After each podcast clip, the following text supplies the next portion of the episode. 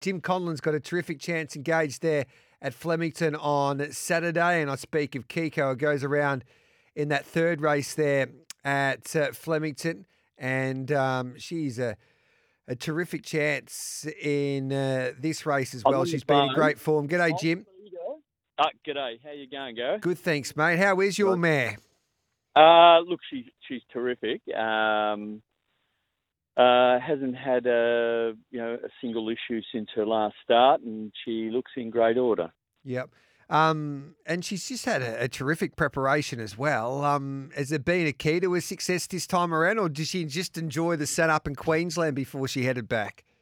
Well, you know she's uh, she was very expensive yearling, and uh, she's by Capitalist, and uh, they're a pretty hot breed, and you know the idea was to try and get her going as an early two-year-old, and it was sort of a, a real sort of give and take sort of play with her. She was very, you know, wanting to get it over and done with, and we had to try and keep her settled. And we used to ride her very conservatively, you know, come out of the gates and try and grab hold of her, give her a chance to settle and run into her races. And it it sort of worked to a point. She was stakes placed, and she was a bit unlucky not to win a um, uh, the Blood Horse Breeders at Flemington. And um, uh, but it was always just taking away a little bit from her. And now she's mature. She's not wanting to get out there and get it over with all of it, you know, in the first furlong. And so you can allow her to run, and and I think that's been the key to her. It's not breaking her stride. She now is allowed to roll along, and she puts herself on the speed, and she'll give a kick for you. Now she's had So- the yeah. Do you reckon that Mm. victory there the other day would have given her confidence as well? Uh, look, yeah, yeah. Hopefully, Yeah. I mean, I want to think that, but I mean, it, it's always a worry backing a horse that's uh, taken 12 starts Yeah. to win a race. But it was a solid win. Um, you know, there was two 1200 metre races on the night, and she ran a second and a half quicker. Uh, she really looked to the eye very impressive. Um, you know, she only beat a field of maideners, but uh, it still was good, and um, she certainly hasn't gone backwards in her training. And she does like Flemington as well. So with that, and hopefully the confidence boost that she had, uh, I'm I'm sure we're going to get a good race tomorrow. You know, I'm sure she's going to run very well. Yeah, so she could just be in for an exciting preparation, mate. And you, you spent a little bit of time up there in Queensland as well. Do you did you enjoy that campaign with a few of your horses, and will you do it again? And I've been talking to a few trainers, especially heading into the spring, say that they they believe it's just a massive advantage to. Even if your horses aren't racing up in Queensland, to, to send them up during the latter part of the, the winter, and you seem to have a far better will start to the spring with that type of preparation. Uh, look, uh, the the answer is yes. Whatever I've got in work now, I've got three in work now. I've sort of semi-retired, so whatever I've got, my plan is to be taking them to Queensland. Yep. Um, I think it's one if you're even dealing with benchmark type horses. There's races up there for them, and you're racing on better tracks. Uh, they bounce out of the preparation a lot better. So their next preparation when they come back to Melbourne, so far it's proved to be successful as far as my motley little crew. But also if you look at, you know, um, I trained here with the Freedmans. The horses they took up to Queensland have all uh, done a fabulous job. Um, uh, so yes, it does have a positive impact on the horses. More importantly, it's a very positive impact on the trainer. Yes. Uh, you're up there in the warm weather, and uh, it. I was staying in Mooloolaba and training at the Sunshine Coast. It was just beautiful. Well. Jim, yeah. Well, it sounds like a plan. We might have to join you for next year, but mate, well done, and um, you've done a mighty job with this mare. Obviously, she's taken a little bit of time, some patience, and it was great to see her win the other day. And hopefully, she can go on with it. She's a big chance there tomorrow at Flemington. Yeah. No, that's uh, yeah. Look, thanks for that, and uh, I'm sure she'll run well. Oh. Hey, there's um, a good mate of mine. He's Yes. an avid listener to your show. He's also my accountant, Yes. Eugene. I want to send out a cheer out. I know he'll be listening. He does. Uh, he doesn't know that I'll be on the show tonight, to, today. So, but he'll be listening. Uh, so, I just want to say good day to Eugene. Good day, Eugene. Is he a good punter? Is he a good accountant? We Uh, might- well, look, he's a, he's obviously a very good accountant. He's Yes. managed to keep my crappy little business out of the bankruptcy courts for 30 years, so he's Yes. very good at his job there. And uh, um, yeah, he's probably an okay punter. Yeah, Yeah, I- it's yeah. important You that want your accountant to be a big punter. You just want No. to be very, yeah, conservative on the punt. He is conservative on the punt. you need an understanding accountant too. Sometimes we all gamble Yeah, responsibly, you- Jimmy. But when you're in the racing game, you're trying to buy horses, etc. Like, well, what are what are you doing, Gary? I know. Well, it's- his mantra is everything is a tax deduction.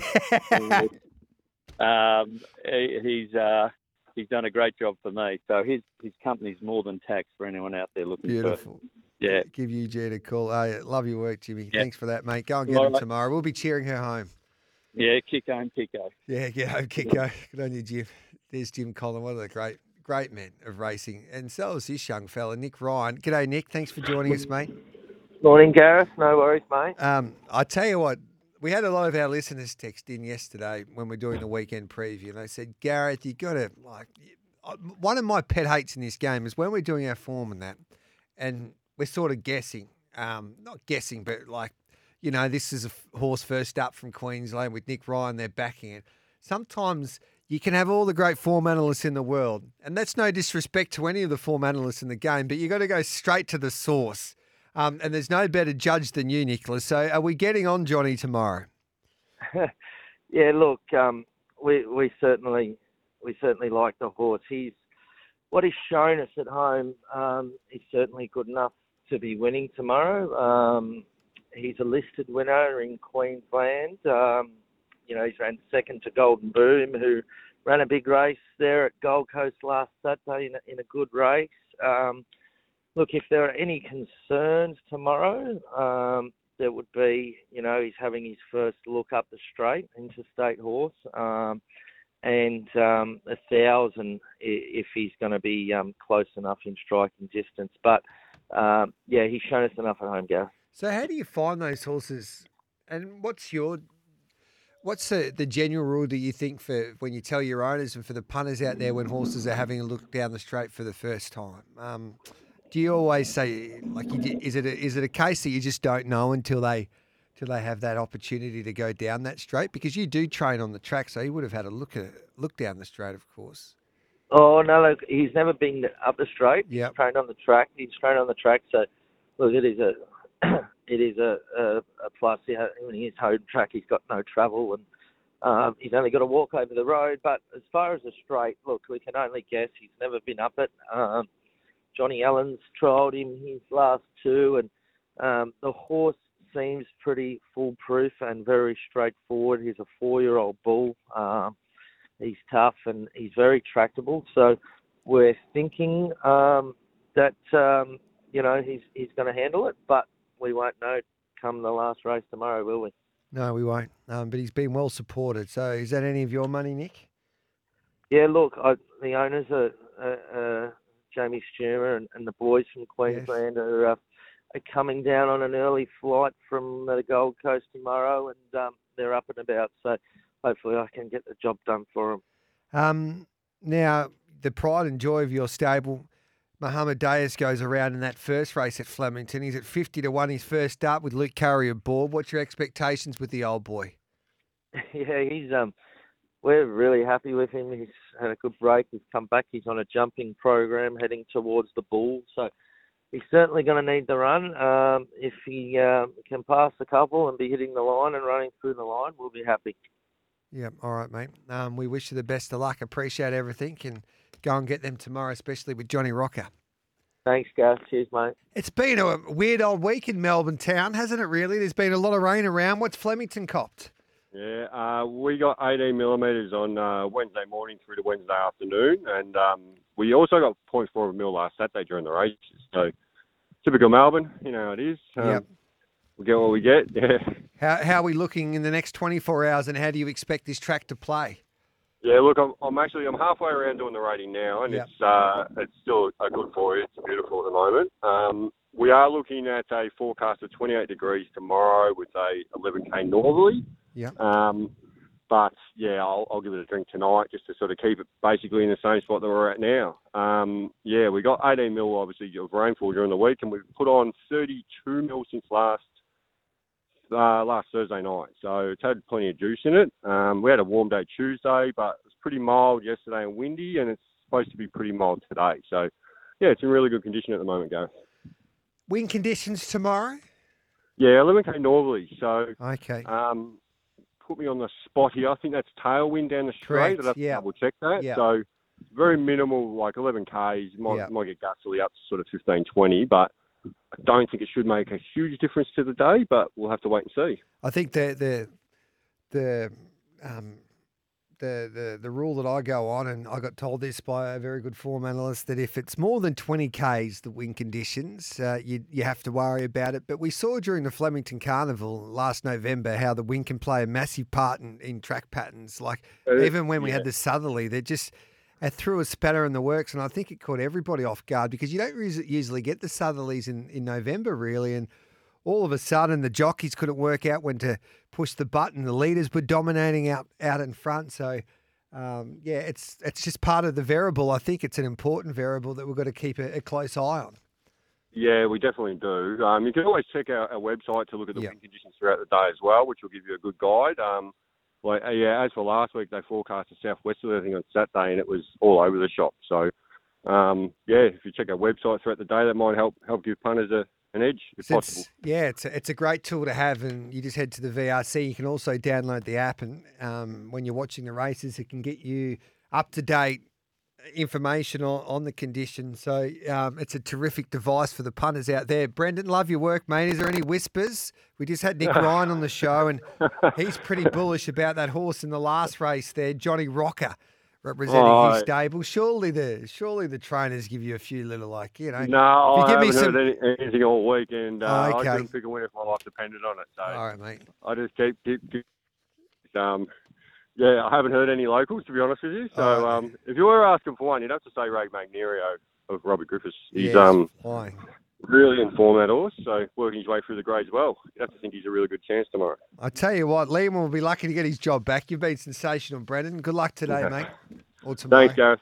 There's Brendan Jackson, who's um, looking after the Flemington track at the moment, while Liam O'Keefe's on a well-deserved break. Mitchy Lewis is on fire, seeing them beautifully. He joins us now. Giddy Up's form guru for Melbourne. G'day, Mitchy. Morning, Gareth. How have you been this week? I am very well, mate. Um, Flemington headquarters tomorrow. I think that the track should play pretty well. The wind conditions, I don't think will have a part or um, have any influence really on on the way that the pattern is. The rail, however, is out nine metres, and we'll be racing on a good four, I would imagine. So where do we start with your specials at Flemington? Right, so we'll, the first one comes in race five. I'm going to be with number four, Kin for the Cummings team and Jamie Kah in the stable. I just think she finds the right race here for her. So she's hit the line quite nicely in her last few runs. Uh, I think the setup down the straight here today suits her a little bit better. She's going to have plenty of room. Um, she's run down the straight well previously, so I think that sets up nice for her. Now, you might look at barrier three and think, do you want to be into the inside? But she'll go back a little bit anyway. So I think when they push forward, she'll be able to go.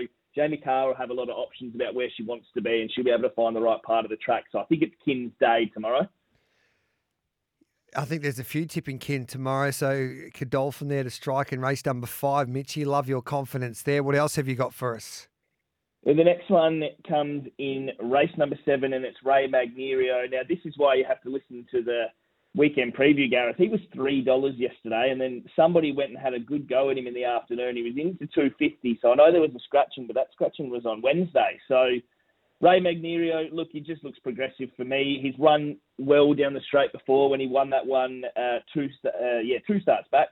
I, I just think he's in a similar grade here as what he won last start. Uh, there's a big opinion of him. I think he's going to be able to win down the straight here, which is a track that he really appreciates. And I think it sets up nice for him with Jungle Jim and Maximilius probably putting some speed into the race to give him an opportunity to run them down. He's been a great horse, hasn't he? And he's been well placed by Robbie Griffiths. We had a chat to him yesterday regarding his approach to all of this, and he hasn't left a he hasn't left a dollar really with with Ray this preparation. He's been able to pick through his grades and place his horse perfectly, and he probably could step up and have a crack at some harder races with the way that he's going. But um, he understands probably he's a, maybe a listed group, group two, group three horse, probably at best, but. Um, I think that's a a special skill for a horse trainer in a way to make sure that you maximise your earning potential because if you do try and jump up jump up in class too quickly and you do too many points, it's um it's difficult to place your horse, but they've done it perfectly. Yeah, so it's a bit similar, isn't it? They've, they've done it perfectly in the fact they could have went last week. You probably thought they could have been contest, um, contesting the group race, the Standish, and been reasonably competitive, but they're taking their time. And yeah, I, I think you're right. It's a really savvy sort of move because then they can attack better races in the autumn and the spring. If you go to the Standish and you win that, you, you've blown that opportunity, haven't you? Yeah, hundred percent, mate. Um, what else have you got for us then? So you got Ken and, and Ray Magnerio. Yep. So uh, South Australian loyalist, uh, race ten, number two, Wiggum. I am sticking with Wiggum. I know there's the spruik on the Nick Ryan horse, Johnny Rocker, um, but Wiggum to me, he's coming into this fresh. His best career runs have been fresh. Uh, he's a winner down the straight. We saw him win down the straight on Melbourne Cup Day, and he peeled off the fastest closing splits of that entire day that day. So you you probably would think that he really appreciates that sort of straight track run. So barrier 12, he's in a good spot. Damian Lane in the saddle. I think at his price he's a really good each way play if you are very cautious about the Johnny Rocker. So race 10, number two, Wiggum. Race seven, number three, Ray McNerio. And then Ken, he's your best. Race five, number four. What else have you got for us, mate, as we head to Gawler? So at Gawler, it's a good little day at Gawler, actually. There's a few races that I'm to have a look into, but the three that I've got for us, the first one comes in race three. I'm going to be with number one, Apache Star. So currently, Apache Star is a good each way price. We've got a short price favourite in second to none you're getting the same price for the place as you are the win for second to none. So I think it's going to be warm at Gawler tomorrow, and sometimes it can get a little bit leaderish on the rail when it is the case. So Apache Star's got barrier two. Uh, he likes to push forwards. I think that puts him in a good position. He won over this track in distance two starts back, and then he put in a little bit of an average run when he was well supported last start. So I think if you forgive him for that, you're getting a good each way price for a horse proven at the track and who's going to go a few race map favours over the favourite. Beautiful. So, what else have you got for us after that? Race five, number one, Jackson Ice for the Jolly team. This is probably race of the day. There's a few handy types in the race. Jackson Ice, he's third up now. He's a winner third up, but he's tracking distance stats. He's won two from three here, and he ran second in the other race. I think he's well suited third up, while a couple of the others are deeper into their preps. Uh, again, he's going to be forwards from barrier seven. I've mapped him to sit outside the leader, who's probably going to be Portation, and I think that's going to be where you want to be. His main dangers in press down and Rockstar Megs, he might be back a little bit and probably have to circle the field. So I think Jackson Ice wins race five. And then in race seven, I'm sticking to one that we've just had a little bit of a, um, just been a bit disappointing this prep. Race seven, number two, Zabella. She's come second in both of her runs. We might have been with her both times, but I think she finds the right race here, third up now. She's much fitter, so up to the 1200 metres. Rochelle Milnes is three kilos off, takes her down to 58 and a half, which I think suits. Um, and she looks the only one with genuine early speed outside. She's graceful, so I think she can find the rail out in front and be in a good spot. What's your best at Gawler? Um, I, I reckon I'm going to go the way of Jackson. Oh no, let's nah, let's let's stay with Zabella. Oh, she'll do it. I reckon she gets the right race here third up. Zabella's the best there. All right, mate. We wish you the best of luck. Thanks for that, mate. We appreciate your time as always. Thanks, mate. Good luck, punters, and you have a good weekend, Gareth. I'll chat to you soon. Talking about a man that just is lapping up life at the moment, Nicholas Ashman joins us. The man from the beatenfavourite.com and the great tip off, the one and the only Nicholas Ashman. Hello to you, mate. How's things? Um, I'm good, mate. I'm up at Bonny Hills on the New South Wales North Coast. Um, little road trip with my five-year-old son. So, mate, I'm staring at the ocean right now. It's a beautiful, uh, it's a beautiful scene. So, uh, yeah, good times, mate. Good times. Life so, doesn't get any better. What races do you no, want to have a look at over the weekend? It's sort of like a we've had the Magic Millions and the end of the Queensland Carnival, and it's sort of a period now where there's a few quiet weeks before you start to really um, get set for the Melbourne and Sydney slash summer autumn carnivals, and that's mm. some of the mm. good horses are coming back at the trials as we speak. I think the good thing about this time of year, it's a bit like that sort of uh, early August period when we get to the back end of winter. It's yeah, the yeah. racing's probably not quite as elite as we know it to be at other times of the year, but uh, you, you do sometimes get a couple of horses that are maybe going to use their residual fitness to tackle those early stakes races of the upcoming carnival. And I think that's what we're going to see on Saturday. And at, at the same time, if you're watching the trials, it's an exciting time now because you're looking at particularly the two-year-olds going towards the Blue Diamond Series. Um, we're looking at them now coming back and looking at jump outs and trials and whatnot. And plus, you've also got your horses, you know, the Sydney Autumn Carnival and the Brisbane and Melbourne Autumn Carnival. There's plenty of horses going through their early work there as well. So it's an exciting time for mine. Uh, racing at headquarters in Melbourne on Saturday, that being Flemington. I'd start with race three. Now, this Kiko for Jim Conlon, has he been on the show yet? Yes. I know you got him on. Yep. He's what did he say about Kiko? I haven't listened. Forgive me. Yeah, she, he's, he says that he's more than happy with her. She, obviously being a daughter of capitalists, she's taken a little while, to, you know, just to mature. You know, those capitalists, they're a bit like you back when you're in your early 20s and that you were just like very hard to control. And now, since you've um, had a family and, and got a beautiful wife, you've been able to come back under the bridle a little bit.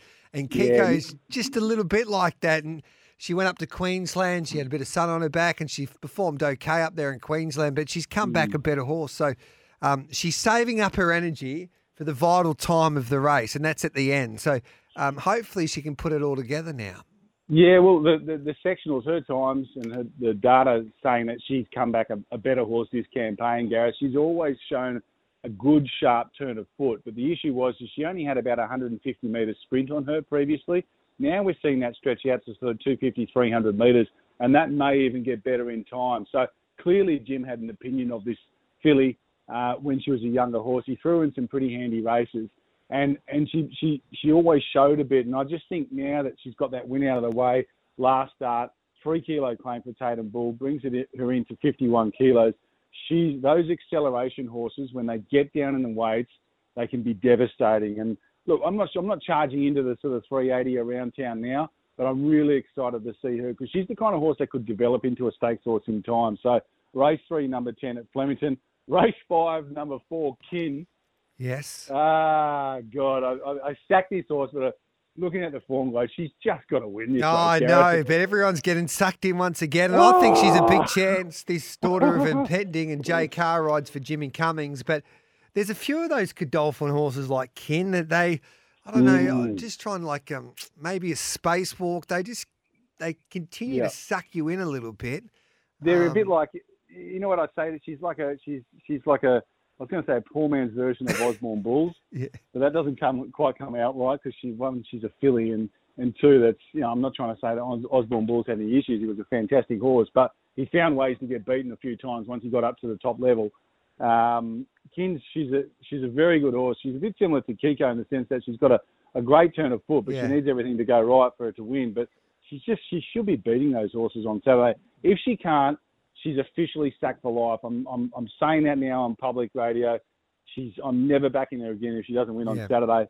Let's flip over to race nine though. Here's a horse that I think might sort of end up in those early. I was talking about that. Sometimes these horses come back three or four weeks before the other carnival horses just to build that residual fitness so they can snare a stakes race early on. And I reckon that's the case. Race nine, number nine, 99 for the Maxwell Smart fans, Elkington Road. Now he's a horse that Mm. he's second up. His first up was at Caulfield behind Baldino.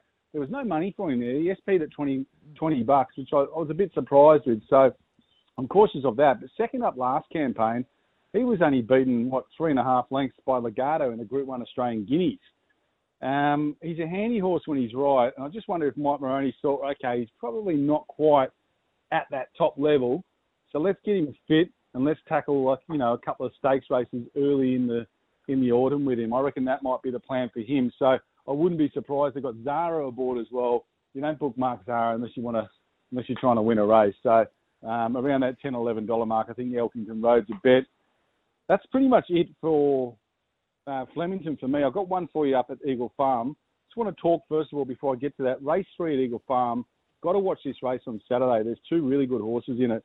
First of all, Payline, who ran second to Barassi um, last time out. Now, Barassi's win on the prelude day for the Magic Millions, that being the 6th of January, on my stuff, that was the win of the day. That was the race of the day. And this horse ran, sorry, third to him. Was beaten the margin, but had some excuses. But he takes on a horse called Fortuneer. And I do a bit of work for Proven Thoroughbreds. They're a mm-hmm. great team.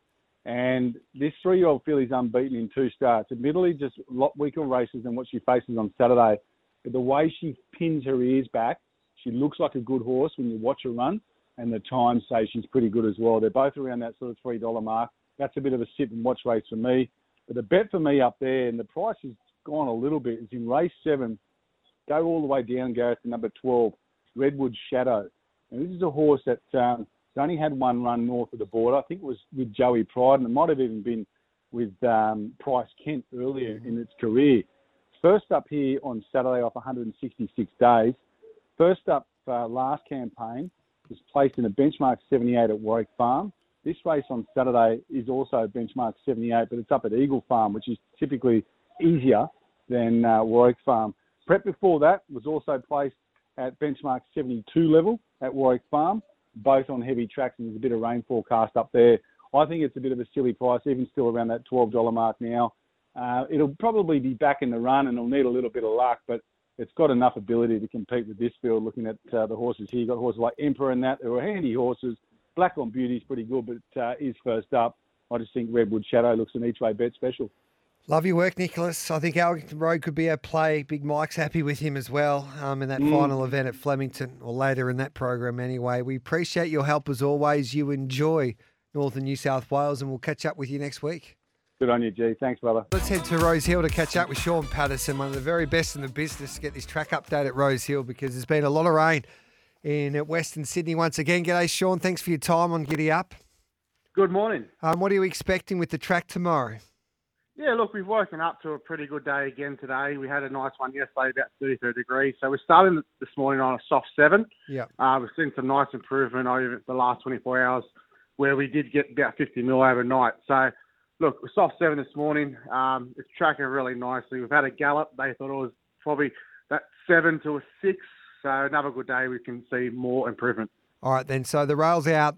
What um, we got the rail out three meters, is it tomorrow? We got three meters from True last week. Yep. Uh, just to get off that little bit of wear and tear on the turn. They didn't touch it too badly. Obviously, it was a good track and it uh, played quite fast. But um, look, out three metres and a, a, fresh pad of grass, and it's uh, looking like a treat. So, wind conditions tomorrow? Yeah, look, so far not playing too much. Yeah. Um, that's probably been the one thing. It's been quite hot and humid, but not too much breeze around. So, uh, with the three metre rail, we expect to play quite fair, um, but we'll keep an eye on these winds and everything and see how that might impact. Good on you, Sean. Thanks for that update. Thank you. Great to catch up with Sean Patterson with that all important Rose Hill track update. So it looks like we're probably be on a good track there tomorrow, despite the rain in the early part of the week. Dean Watling from deanwatling.com to help us back a few winners at Rose Hill straight after this. This is Giddy Up thanks to Bet365, the world's favourite online betting brand. What's gambling really costing you for free and confidential support? Visit gamblinghelponline.org.au. Racing at Rose Hill on a Saturday afternoon. Sean Patterson reporting today, the track curator there at Rose Hill, that we're probably going to get a good track after all the rain. Dino, hello to you. Is that what you're expecting? Yeah, good morning, Gareth, and good morning to all the listeners. Uh, I definitely do. I think it's a beautiful day again in Sydney today. A little bit of wind around as well, which we know helps. And, and I think uh, I tend to see when we get a good amount of rain, the track obviously downgrades pretty quickly. And I think sometimes we overreact a little bit and it can quickly get back into that good range um, with a couple of nice drying days. So, yeah, I think Sean Patterson's on the money. He knows better than most. So, hopefully, a soft five, good four, and we should have a perfect playing surface there, Rosehill, on Saturday. How do we make some money? It's a tricky meeting. I, tell you what, it's a little bit of a sort of a come down compared to last week. Magic Millions, we had two beautiful meetings um, around the grounds, um, but we still need to make a little bit of money. Um, I think the best bet of the day for me is race seven, number seven, Powerful Peg. Good to see some strong market support. We touched on this uh, yesterday in the weekend preview. Just love the profile. Chris Lee is a terrific trainer, and the stable flying at the moment. So that's a key um, attribute for me to follow in his off season. This horse was terrific first start, ran second to Contemporary, who we all know and have a, a good line on. And this horse has a career peak over the Rosehill 1400 metre setup. That's another big tick. And gate six should just camp outside of the main danger, which is Dynasta uh, for the Maher and Eustace camps. I think Powerful Peg, best bet of the day, and I think it should start favourite, Gap. It's close enough to favourite now. It might even be favourite on bet 365. Um, but I think by race time tomorrow, Powerful Peg should start around that $3 mark. All right, then anything else for us, Dino? Yeah, we're going to have a two bet play in the last. Yes. Uh, I think we can get the cash here. I think Centre Stone, uh, race 10, number four, um, looks really well placed here. There's a lack of speed in the last. I think this horse is peaking third up, comes down from Queensland. Can probably settle that touch closer with J Mac in the saddle. I think he's knocking on the door for the win. I think the main danger is um, the stablemate, the eight, Infinitive. Obviously, first up of 400 days, that's somewhat of a concern, but I love uh, backing Chris Waller's stay as fresh over sort of that 14 to 1500 metre trip. He often gets them to sprint well, and looking at that horse's trials, Gareth, it's really taken my eye. This four-year-old mare by Hellbent. So I'm happy enough to have a two-bet play in the last, uh, the four Centerstone, and the stablemate the eight Infinitive. Exciting stuff, Dino. And we'll get some of our listeners to take you on. All they need to do is get on SEN Talk and uh, update your SEN app. Go to Giddy Up with Gareth Hall. You push the talk button, you record your message. You might have a winner. I'd love for someone to take you on, Dino, this week with the winner at Me Rose too. Hill. Yep. And away we go. And um, yeah, so it's a it's a great new device that we've got here on SEN Track now. So take on Dino with a couple of. If you've got a winner for us, uh, winner for us at Rosehill, um, send us a message or record that message and send it through. We might be have to be a little bit careful, Gareth. If we start to get a couple of listeners chiming in and uh, tipping the house Yes. down, uh, me, myself, Gano, Mitchy Lewis might be in a little bit of trouble. So um, Hundred a little percent, you a- will. I, I'm, you know what? If, if if someone comes on and does better than you guys, I'm. It's a it's a results game. Unfortunately, I'll have to make a tough Oh, a decision. So yeah, record love your you too, message. brother. if you're tipping winners each each and every week, um, well, you got no other choice but Dino to have that tough conversation. That's just life. But you've been in sport all your life, so um, it'll it'll make you better anyway. Well, that's it. What do they say? Rocks or diamonds when you get put under pressure, Gareth? Yep. Hopefully I'm a diamond. Yeah, no one's got deanwatling.com. Yeah, yeah, pressure pressure makes diamonds. You've completely stuffed that up. But anyway, deanwatling.com. We appreciate your time. Thanks, mate. There's Dean Watling there. The Golden Grey Summer Carnival has arrived at Albion Park with the dogs on a Thursday night. And Chris Nelson, he's been on fire. He probably could take on Mitchell Bay and tip some winners at Albion Park as well. Hello to you, Chris O. Good morning, Gareth. Uh, I'm more disappointed I won't be there on Thursday morning to have a hit. I would have loved to have been involved in that. Well, you can still come. We'll organise it. I never got invited. Well, I've just invited you. Um, so um, I'll make sure that you get an invite. There's no doubt about that. You're the star of the show here on SEN Track. Oh, Can you- definitely. No doubt about that. You can take Tay, like Tays can't play. He can't. He's obviously with his injuries and all that through his um his illustrious career drive as a the- jock. Yeah, he can he- drive the drinks cart. Yeah, that's what he'll be doing. But he's up and about tags because he's so happy with the Albion Park um, Harness Racing Club, who are great supporters of us here on Giddy Up and Yes. SEN Track. They've named a race after him. I did see that. Yeah. He was looking for looking for a tip. Yeah, hundred percent. So he'd be all over Albion. That's the best promotion Albion Park can get because Tags would be like, if it's it's all about him. He's a man that dominates self interest, and he is up and about that he's got this harness race named after him, the Taggart it's called. The Um, Taggart.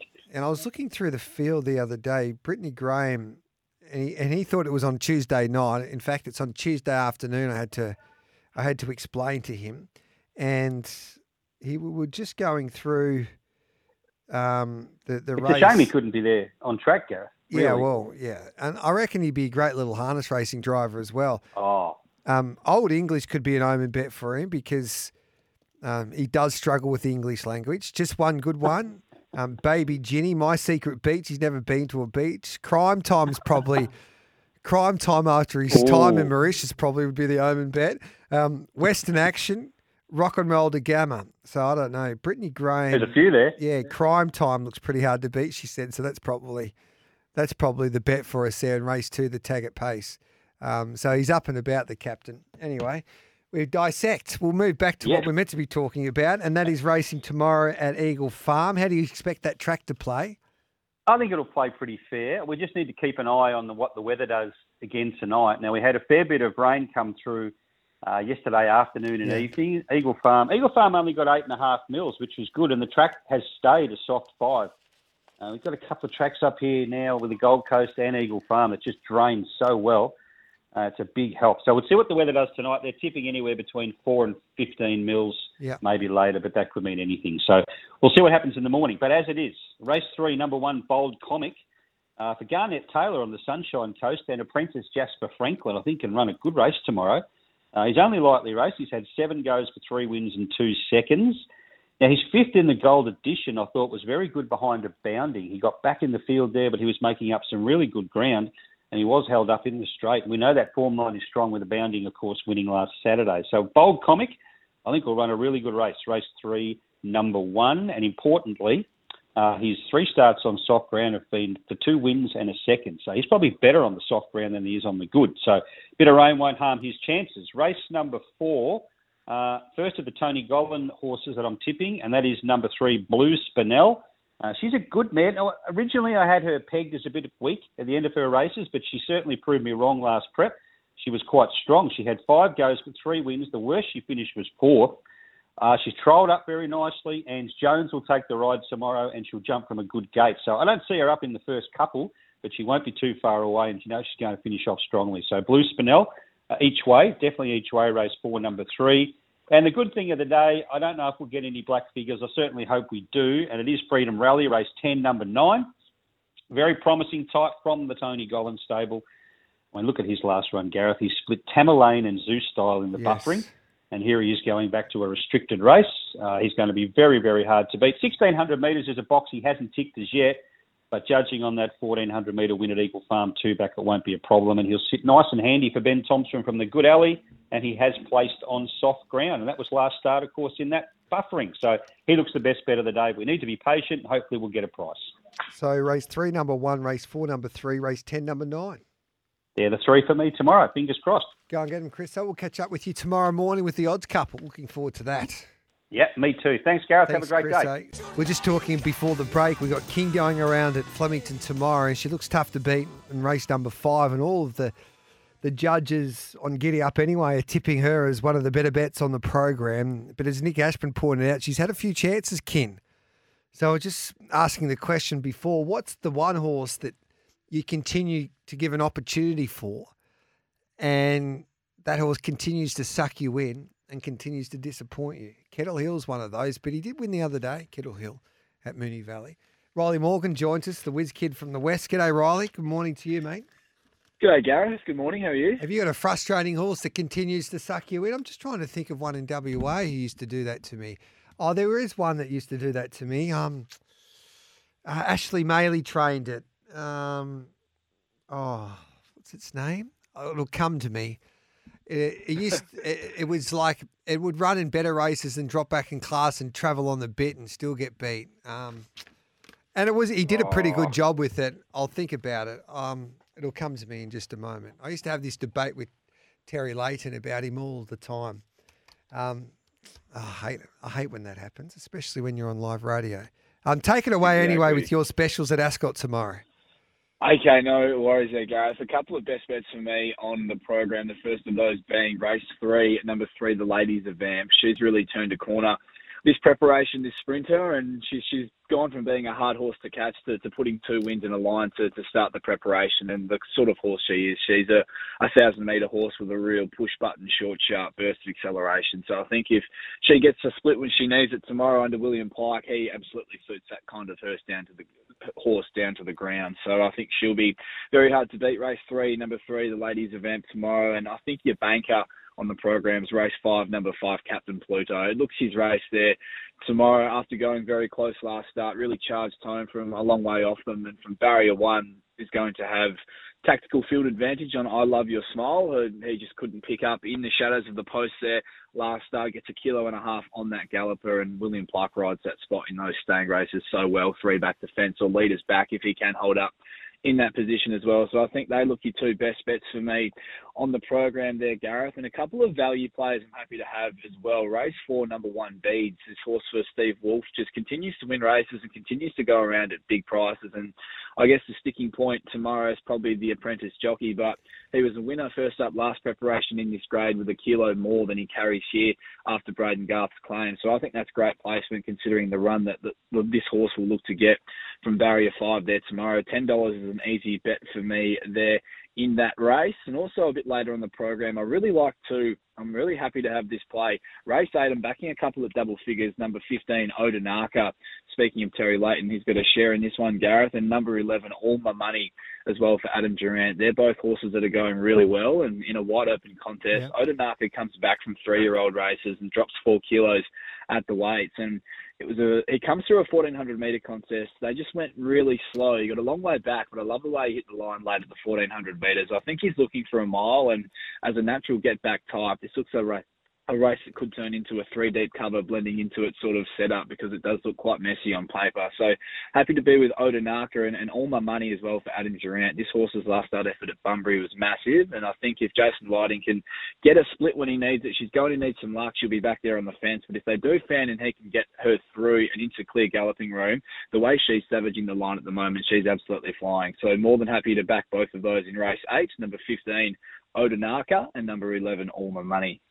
Love your work, Riley. There's been a host of text messages coming through, Gareth, trying to remember that Ash Maley horse that I used to give it to all the time. And it's not never sober, and it's definitely not sluice box. It could have been close to that category, but it's not sluice box. So Oh, I reckon I've got it, Gareth. Yes. Was it all, all day session? all day sessions, 110%.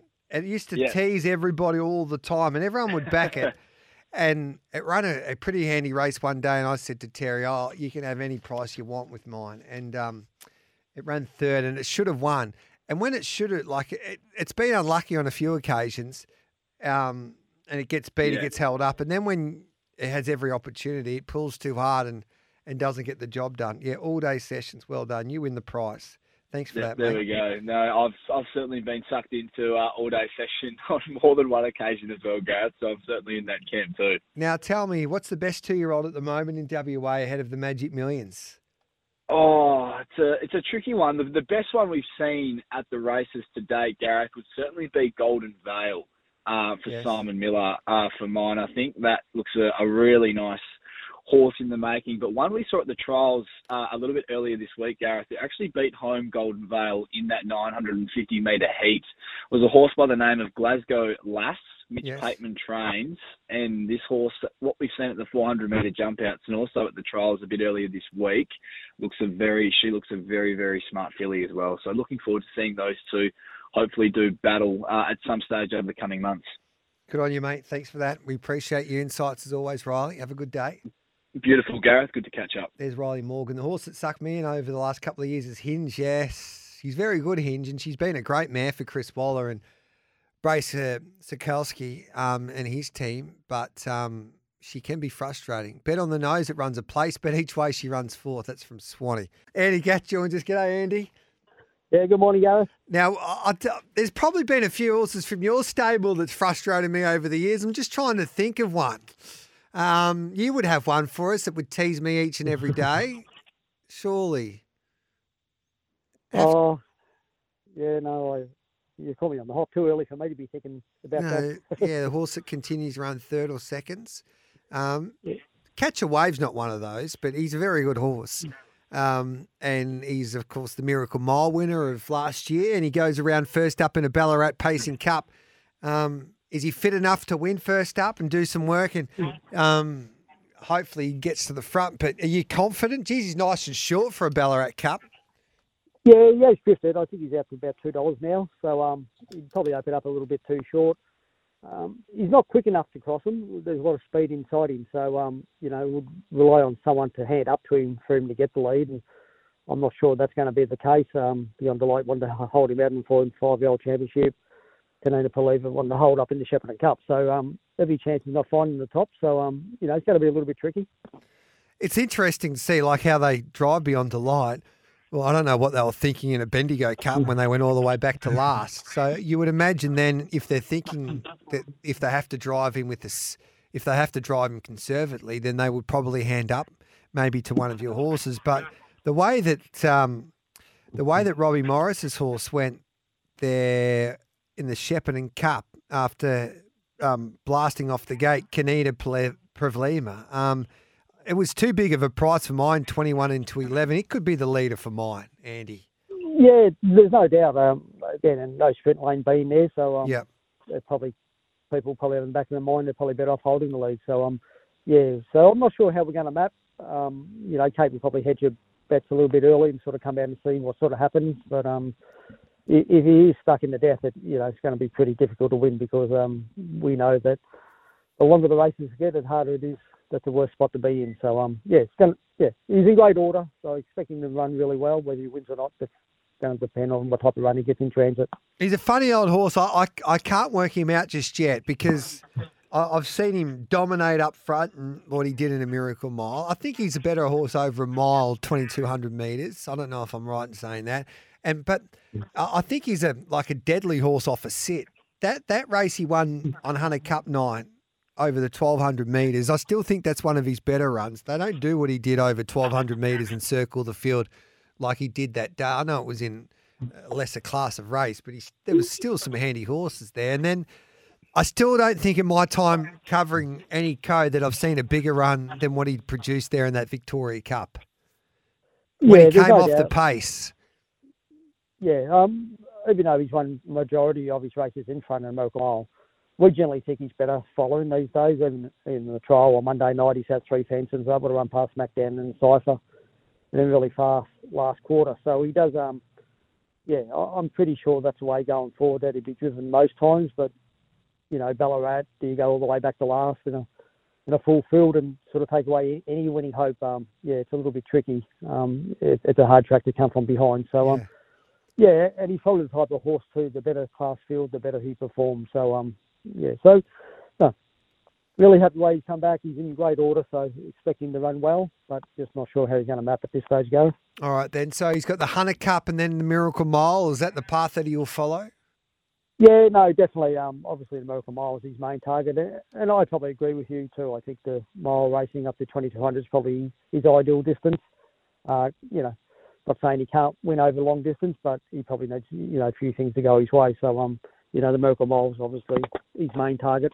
I'm just asking for a friend. I'm, um, um, it just come to uh, the front of my mind. Have you got? Would you be interested in going to New Zealand for the race? Well, I keep getting asked. I've been asked this question a few times this week, and um, no one's shown any interest in him. So um, Hey, no, hey Andy, Andy, we'll have to have a quick phone call. Um, I'll give you a call straight after this. He'd be, Okay. he'd be a perfect horse, wouldn't he? Oh, I think so. Yeah. No, I think um, Yep. you know, you know, it's quite an easy place for us to get to actually, the North Island. So um, yeah, I, I definitely wouldn't go to Perth with him for the Nullarbor, but I yeah, obviously the race in New Zealand definitely. All right then. Um, I'll talk to you after the show. Hutchie's been on my back, and um, yeah, I'll just come. Yeah, there you go. That's we'll, we'll get that deal done then today. We'll appreciate that. Um, any winners on this weekend? Um, I think Coral Valley Star's been going really well and dropped down in classroom and Chance Leading. I think he's probably my best winning chance on Saturday night. And obviously Catch a Wave and Sanday's in a winnable race as well. So they're probably my three main hopes. Good on you, Andy. Keep on dominating. Look forward to seeing you in New Zealand. There's Andy Okay. Gath there. Darren Carroll joins us. G'day, Daz. Morning, Gareth. Yeah, wasting my time getting me on. Um, Andy's uh, summed everything up perfectly. I would have thought. Catch a wave will start three fifty four dollars for mine.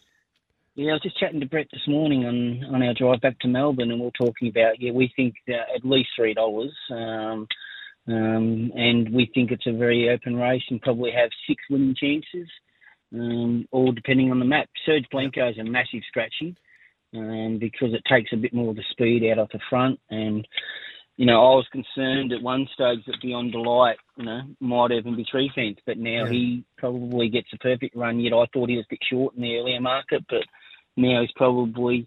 You'd think the likely map is Karina Povolina will work to the front from Beyond Delight because if they wanted to be aggressive on Beyond Delight, then why weren't they last time? So I think they'd probably be happy to cop leaders back, which would then mean that Catch Your Waves having to do some work, and then it depends on who comes around who and who are the enforcers, Gareth. And we probably look at it and go, well, maybe Hurricane Harley comes around and gives Matt Dan um, to take the death from it, and that puts Catch Your three back in the running line. Um, but it doesn't look like a high pressure race to me. No, I I think Robbie Morris's horse will lead, and I think you can back Yeah, it with Karina confidence. Povolina. Yeah, I can't believe Yeah. they bet twenty one dollars. Um, D Moran drives Ballarat. I think is a harder track to make up ground. No sprint lane. I think he's a big chance, and um, if he goes like he did last week, I think he nearly wins. So he Yeah, goes close. race.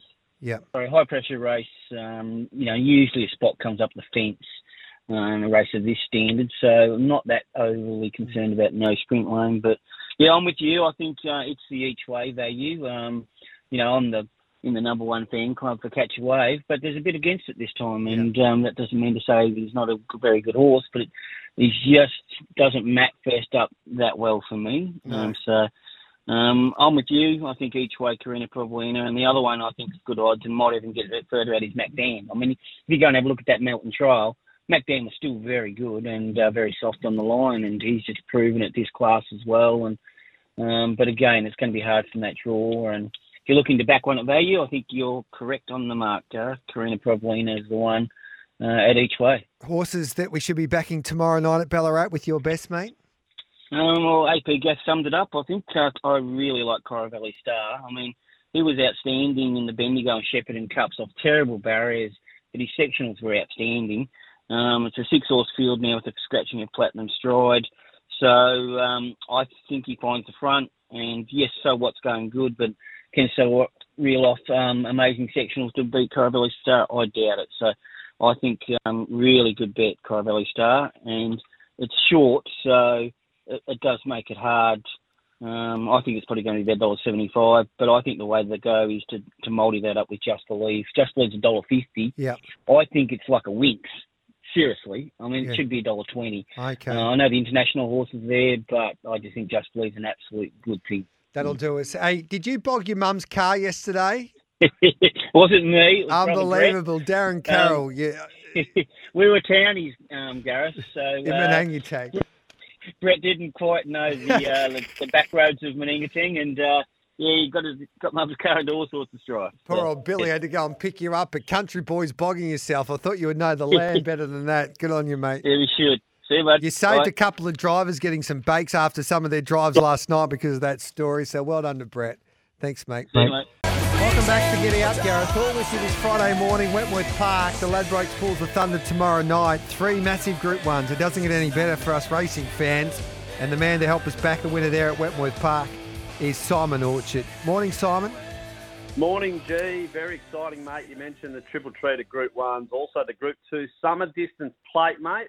Plenty of big races tomorrow night at Wenty. Take it away with your best bets, mate. Yeah, look, if we head to the Paws of Thunder race eight on the card, I still like Idolise G. I just think she's got such good early burn, and we know you get it in the front uh, in these big races, you can certainly pinch it. Idolise, I spoke to Pete Prosciutto after the heat win. She went 530, uh, 529, sorry, to the first mark, which is absolutely airborne. And we talked about that Melbourne Cup. Gee, thought there was a stage there where he was starting to celebrate, and she just got run down in the shadows of the posts. I think she can get out in front of this field, and provided it's not Dutch Ride or maybe Nangar Larry in one and two right on her heels, I think she can maybe get away with it. And look, if Dutch Ride was right on her hammer going down the back, he's the one that I'd want to be on. Of course, a uh, uh, um, progeny of Blue Sky Rising, who is a um, who is a litter sister to Mystic Ride, who won a million dollar chase. It's going to be a hell of a race. I like Nangar Larry as well. Ryan Papenhuyzen, the NRL star involved in the ownership of this dog, he's just been improving week after week. 29.66 down to 29.53 in the heats, and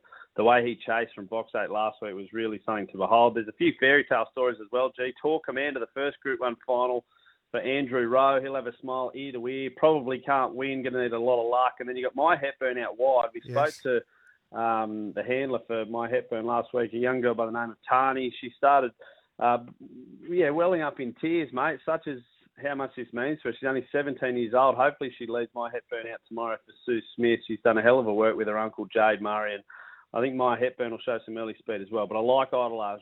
Race eight, number four, about 440, bet 365 at the moment. If you want to have a play on the futurity, gets laid early. Been on her all week. She flew early, five three three to the first mark in the Finn kennel. We know they can get these dogs up and going. Her mum, Poco Dorado, uh, went around in the futurity about four or five years ago. So it'll be a nice story if gets laid early can get up in the futurity. And then the Derby, I love Good Odds Cobber. I think he's arguably the best dog in the state at the moment. 29.33, absolutely scorched around Wenty Park last week in the heats. He comes off that Gosford Cup victory. Frankie Hurst has got a spring in his step at about 75 years of age. He's absolutely loving life at the moment with this dog, and he's a real star. I still like History's Coming as the value. I think it's coming from about 10 bucks to around $7 I saw uh, yesterday. So that's the Derby Good Odds Cobber. And if you want to have a play in that summer distance plate, I think Zipping Orlando could be the value on the card. love it. Six bucks you're getting. He flew to the front in the heats, and I think he can be stronger this week, mate. I tell you what, bring on tomorrow night at Wenny Park. Good on you, Simon. You've tipped half the card to us there, and we'll get the job done. I'm cheer. Idolise the Super Mama Greyhound Racing. There's no better story. Um, so hopefully she can get the job done for me anyway. Good on you, mate. Give us strength, Uru. The Ladbrokes Paws of Thunder tomorrow night at Wentworth Park. It's Greyhound Racing Supercharged. It's not just the Paws of Thunder. You've got the Derby as well, and what a race that promises to be tomorrow night under lights at the best venue in greyhound racing in the country, clearly Wentworth Park, and you also got the National Futurity Final. The Deputy CEO of Racing New, Greyhound Racing New South Wales is Wayne Billett, a great friend of ours here on Giddy Up, and he joins us now. Wayne, hello to you, mate. Um, what a night. Unbelievable. Great fields yeah. and so many great stories as well. Yeah, um, good morning, Gareth, and happy New Year to you and all the listeners. Um, yeah, what a cracking way to kick off 2024. Uh, you know, three Group Ones, a Group Two, and a listed race. Uh, and the cream has certainly reached the top of the pile with all these dogs. And you're right, the stories amongst the people uh, is fantastic, all different from all different parts of the country.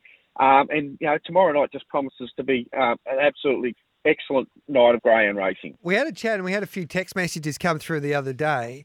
Um, it is such a great night, and everywhere you look, there there is um, in each and every race there's there's something to, to look forward to, especially in the, the group the group ones, and there's a group two, of course, the Collinson final. We've got the distance plate final as well.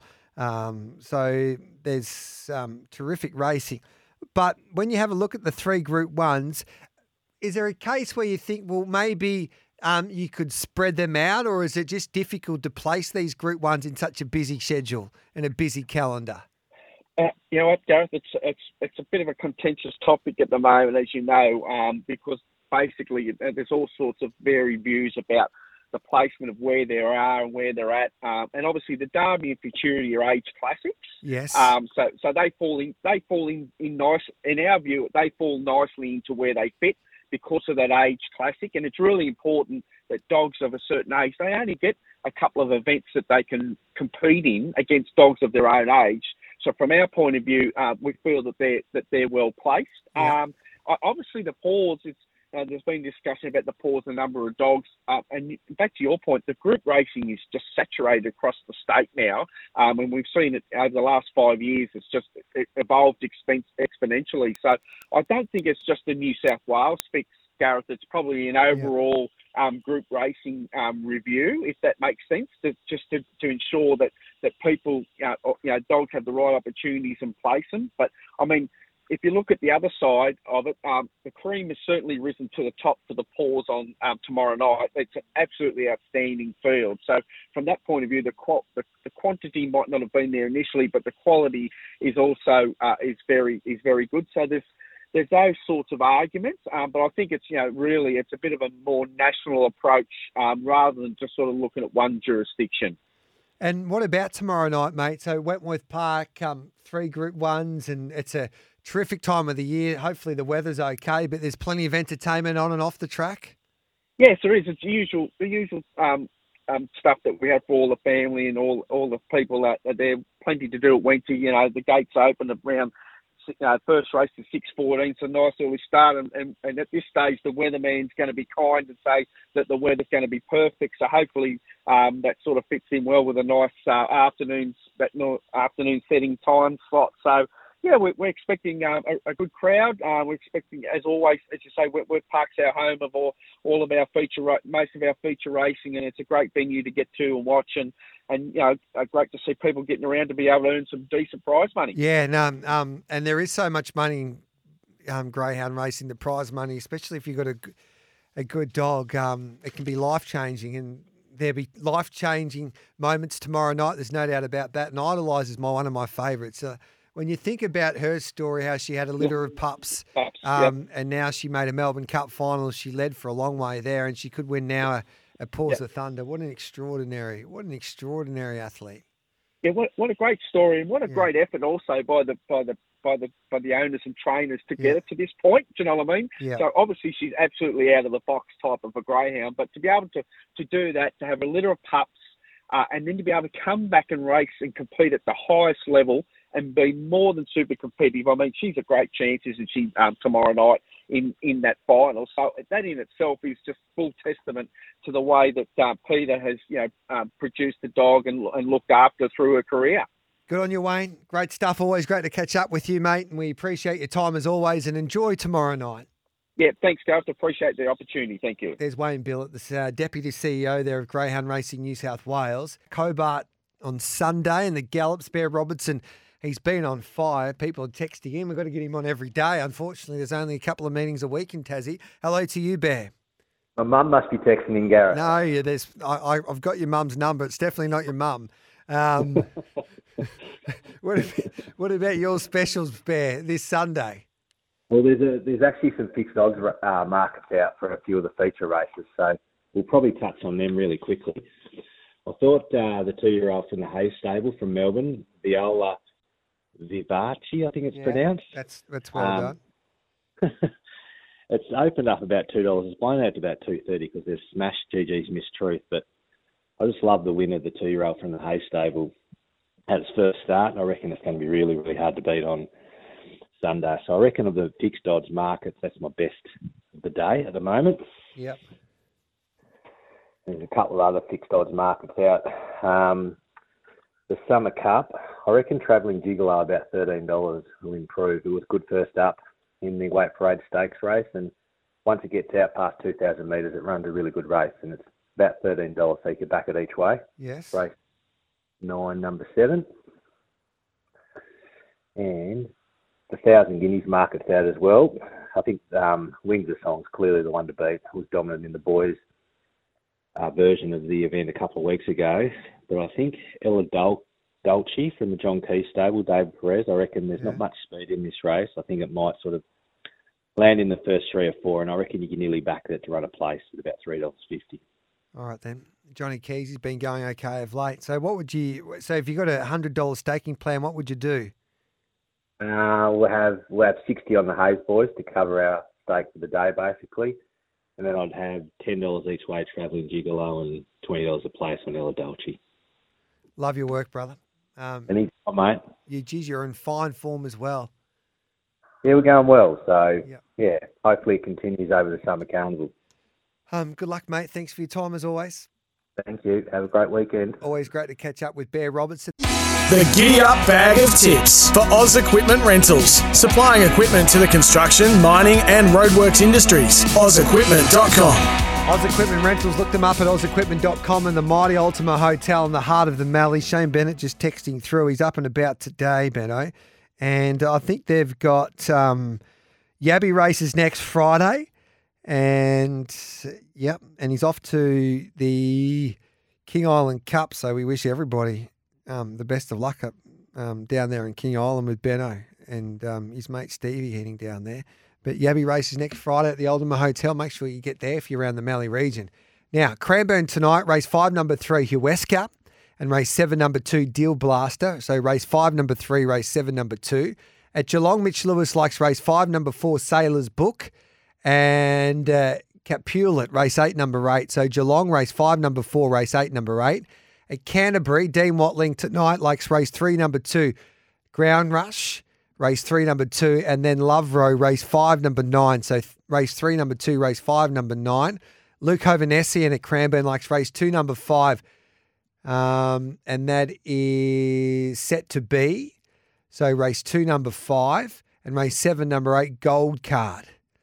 So race seven, number eight. And at Moruya today, Luke Hovanesian likes race two, number two, and race four, number three. Race two, number two, race four, number three. Garrett's Horse and Houndful of your equine Setchels. Darren Carroll likes race six, number one, Yahoo. Race six, number one, Yahoo. And race 10, number 11, Bubby to Base. So that's race 10, number 11. Stocking the largest range at the best prices. Visit horseandhound.com.au. And Simon Orchard at Goulburn likes uh, race seven, number three, Wild Octane. Um, and that's his best there at Goulburn today. Some tips there from Gloucester Park tonight. Just getting them up as we speak. Good harness card there at Gloucester Park. Um, tonight there, the tips are just coming through. The fixed odds aren't out, would you believe? Um, race three, number one, Stanford. I don't know what price we'll get, but looks tough to beat. And the other best bet there we've got today, I think you can have something on Celesso Matuka, formerly trained. Now, was meant to be going over to America. Spent time with Andy Gath, went to Greg Sugars and Jess Tubbs, and now it's in Perth with Nathan Turvey. I think at its best, it'll be beating these these paces there. And Pat should win the trot, race five, number two, at Group Three level. So they're the best at Gloucester Park tonight. That is Bag of Tips thanks to Oz Equipment Rentals, supplying equipment to the construction, mining, and roadworks industries. OzEquipment.com and the Ultima Hotel in the heart of the Mallee, just down the road from Swan Hill. Swing by for a cold beer. And I forgot just to mention at the Sunshine Coast today, um, there is a tip in race number three. You can back um, horse number three, Duke of Gordon. So and Sir Joe, race four, number three for Robbie Heathcote and Robbie Dolan there.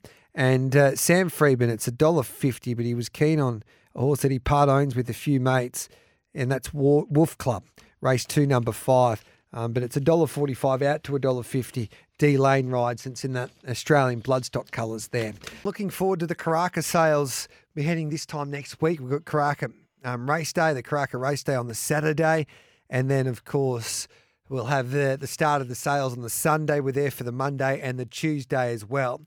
And uh, Sean Hawkins, who's a co-owner, of course, of Wentwood, joins us on the line now to have a have a chat about these sales that are coming up and just the success of the New Zealand breeding industry, especially in the recent in the recent couple, in the past couple of years. It's been extraordinary, really. Sean, welcome to Giddy Up. We appreciate your time, mate. Oh, hey Gareth, thank you for having me on. It's been yeah, a- New Zealand horse. Yeah, it's been unbelievable, hasn't it? I was having a chat to um, the team there at New Zealand Bloodstock, Andrew Seabrook, yesterday. It's been a 12 months to really remember for New Zealand racing. Oh, they just keep they just keep backing up at every carnival, don't they? It's been it's been sensational for the New Zealand breeders. And it's credit to everybody involved in our industry. Have you ever seen a time now, like since my time following the game, and I don't think I've ever seen a better buzz or a feel around for New Zealand racing. I think Entain and the move that happened there has really ignited the industry. And then you have the, the ready to run sale that was a success. It seems to be that New Zealand racing's in a really good spot at the moment. Well, in a, in one of the better spots it's been for quite some time. Yeah, it's great to see, isn't it? Yeah, I think Entain has given us a massive boost, and so is the Auckland clubs joining and getting some proper prize money back, which um, is starting to see people being able to pay for their horses, which we haven't been able to get a return on racing horses in New Zealand for quite a long time. So no, it is. It's encouraging, and you hear it. People are interested again, and it's nice. You see it a bit more on mainstream New Zealand media, which we haven't seen, and yeah, it's very exciting. Um, and Wentwood has obviously been one of the the leading farms now for a long time. It was established what nearly um, nearly twenty four years ago. Geez, time flies, doesn't it? it goes quickly, doesn't it? Yeah, a family run business, and yeah, Yeah. it's been going about twenty odd years. Yeah. And um, how's your catalogue looking looking ahead of uh, the Karaka sales? Oh, I think we've got a we've got a nice draft. You never know until until they go through the ring, but um, I think we've got a nice draft. We've certainly got um, stallions that are performing, um, ones that have had breakout seasons like Trapeze Artist and Too Darn Hot, and then we've got the old stalwarts like Proisir and Savabeel, um, the good old New Zealand stallions that are doing a fantastic job as well. So I think there's something for everyone. We've got about nine first season sires and 26 different sires across the draft. So there's Yeah. a bit of a range and diversity. And you've been able to produce some pretty handy horses at your farm. Quintess has been flying, but our great mate Guy Mulcaster loves your farm, um, and he does a breeding um, bloodstock and banner podcast with me each and every um, Wednesday. We usually drop it. He, he did it naked the other day, which scared everybody. Luckily, we don't video it. Um, um, and he found Kermadec and Colding at your farm. Yes, he did. Yes, he did. He's had a lot of success off our farm, and they're not the only ones either. He bought Sacred Elixir. Yes. Um, there was, there was Part Byron, Sacred Elixir, Kermadec, Colding, and Manzoice, although went through the uh, the Beamer draft at Magic, he managed to find that too, and we only did that because it was a COVID COVID year. It was born and raised on the farm. So, yeah, he's bought four Group 1 winners from us, which is phenomenal. It is, isn't it? And and Yeah. usually when you've got the best, like many say, is the best bloodstock agent in the game, or one of them anyway. But he always tells us that Gareth, you got to go back to the farms that produce winners because that's half the battle, basically. And when you've got a proven track record like yourself, it it does help your cause a little bit because it saves it can save you a little bit of time if you're a bloodstock agent. If you go to the the farms that have proven the, the test of time. Yeah, well, hopefully we just try to do our best, and um, yeah, and luckily they have performed on the racetrack. So yeah, I think all, all New Zealand got. Yeah, I think there's 18 individual Group One winners sold since correct uh, have performed since Karaka last year. I think the last 12 months. So yeah, the New Zealand the New Zealand breeders are doing a phenomenal job. Have you found us another Quintessa if we're looking to buy a lot? Because um, Guy doesn't give us give us gives too much away really. He just says it. Well, he we, he did help us purchase a horse for the Giddy Up Sydney kit. Um, um, at the Ready to Run sale. So we're excited about that. But do you have one for us that you're really excited about at the Karaka sales coming up? I've got two two personal favourites. Um, I love two down. There's a Too Darn Hot Yeah. filly. I've actually just mentioned both the size, but they're probably because they're foremost in my brain. There's a Too Darn Hot filly that I just think's magnificent. She's got all her angles, and she looks like she'll be fast. And then um, a Proisir colt that um, a Proisir colt that's been a beauty from day one. He's just got a way about him.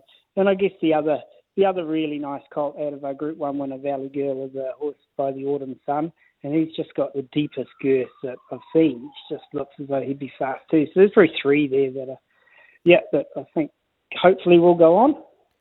Sounds good, mate. Well, I'm looking forward to catching up with you guys in New Zealand next week, and um, I think everybody's excited. We're at the Magic Millions last week, and everybody was talking about. I think everyone is excited about getting back to Karaka to Ellerslie for that race day, and that starts off that week beautifully. Um, well, the end of end of the week into the start of the news week, new week with the sales starting on Sunday. So, yeah, um, it's going to be some some week next week, mate.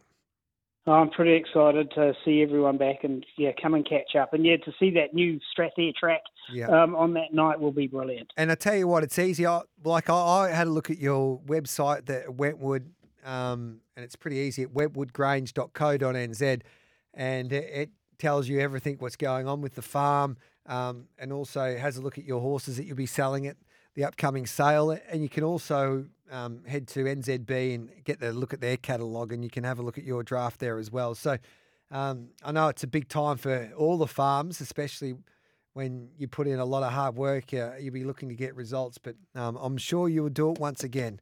And make sure you charge the captain double because you've all the success that you're giving him. In fact, you're nearly putting him back on the map. I don't know about that, but yeah, no, thank you very much for having me on. Good on you, mate. Thanks for that. Okay, There's. Sean Hawkins, the co-owner of Wentwood Grange, and um, uh, they are a, a Group One producing farm. And once again, I've got no doubt they'll do it again.